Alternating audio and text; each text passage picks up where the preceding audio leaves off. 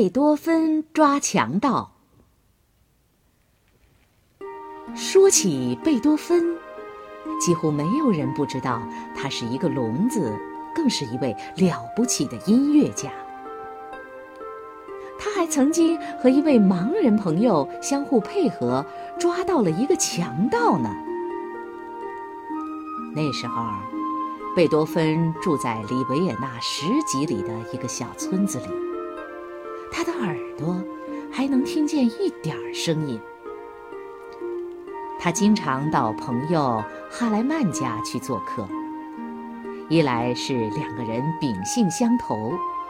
二来是哈莱曼家里有一架钢琴，两个人一见面就先说上一阵话，然后贝多芬就弹奏几支曲子。哈莱曼是个盲人，一点东西也看不见，但是很有艺术天分。他仔细聆听了贝多芬的演奏后。总是凭着自己的感觉说出曲子所表达的意境。贝多芬每次听完他的评论后，都要拉着他的手说：“太对了，我的朋友。”这天晚上，贝多芬又来到了哈莱曼家，他们亲热地聊着天儿。他们说话的方式与众不同。那就是哈莱曼要不住地用手指敲打着贝多芬的手背，用节奏快慢和力量轻重的变化来表达一定的意思。贝多芬告诉哈莱曼说：“这一带出了一个强盗，不但入室抢劫，还动不动就杀人。警方已经通知大家，看到这个强盗要想办法抓住。”万不得已，也可以把他杀死。哈莱曼笑着说：“我想我这里他是不会来的，因为除了这架钢琴，别的都不值钱。可钢琴他又搬不动。”说到这儿，两个人都开心的笑了起来。就在这个时候，忽然听见对面二楼的房间里。传出咔嚓的一声，接着就什么动静也没有了。贝多芬当然没有听见。哈莱曼眼睛虽然看不见，但耳朵特别好使。他马上站起来，对贝多芬说：“楼上有人，很可能就是你说的那个强盗。”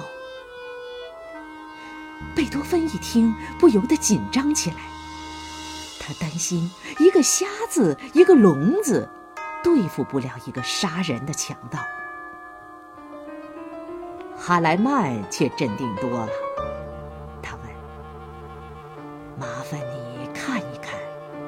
楼上是不是亮着灯？”贝多芬看了看，说：“楼上漆黑的。”一点亮光也没有。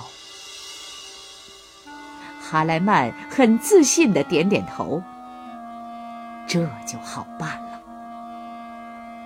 说着，他拉开抽屉，拿出了自己防身用的手枪。他拉开枪栓，就要往外走。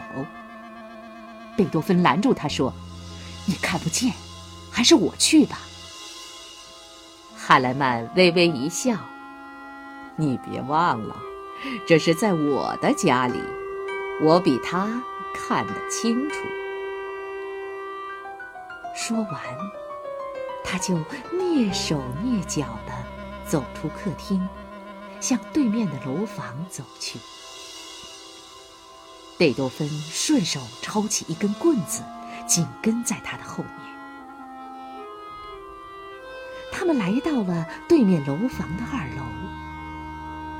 哈莱曼毫不犹豫地推开了门，握着手枪，威风凛凛地站在那里，简直就像一个威武的勇士。贝多芬往屋里一看，所有的窗帘都拉上了，屋里黑的真是伸手不见五指。那一刻，空气简直凝固了。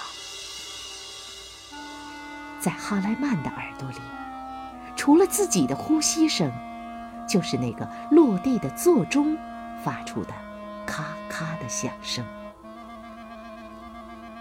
贝多芬的心里甭提有多紧张。他知道，此刻强盗在暗处，他和哈莱曼在明处。万一强盗拼死挣扎，他们的处境就很危险。可哈莱曼却还是那么镇定，只是慢慢的转动着自己的脑袋。贝多芬明白，他是用耳朵在观察、寻找强盗的藏身之处。就在贝多芬感到不安的时候，哈莱曼突然把他一拉，用自己的身子挡住他，然后平端着手枪，慢慢的移动着。不一会儿，枪停止了移动。只见哈莱曼冷笑一声，毅然的扣动了扳机。随着一声清脆的枪声，房间里传出一声惨叫。那声音太大了，连贝多芬都隐隐的听见了。哈莱曼的动作那真叫麻利，马上收起枪，点燃了灯。他很平静的对贝多芬说：“朋友，请你看看，发生了什么事情。”贝多芬一看，地上躺着一个人。双手捂着肚子，鲜血不住的往外流着。他再往四下里一看，发现保险柜已经被打开了，里面的东西都已经装在了一个布袋里。他把这一切告诉了哈莱曼，并且问道：“朋友，难道你听到了他心脏的跳动声？”哈莱曼没有回答，只是说：“下面的事情只好麻烦警官来处理了。”一个小时之后，警官赶来了。他先是问了问情况，把现场勘察了一遍，然后眨眨眼对哈莱曼说：“您是说你们一个瞎子加上一个聋子？”把我们追捕多日的强盗抓住了。是的，哈莱曼说：“当然，光凭我绝对不行，只有我的朋友贝多芬先生也是不行的。但我们两个人加在一起就成功了。”警官半信半疑的说：“这是怎么回事？”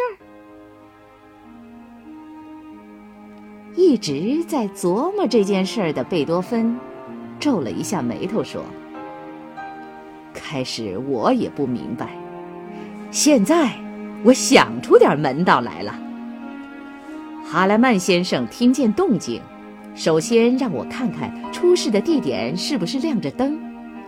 当他听说是漆黑一片时，就放心了，因为黑对他和强盗是平等的。反正谁也看不见。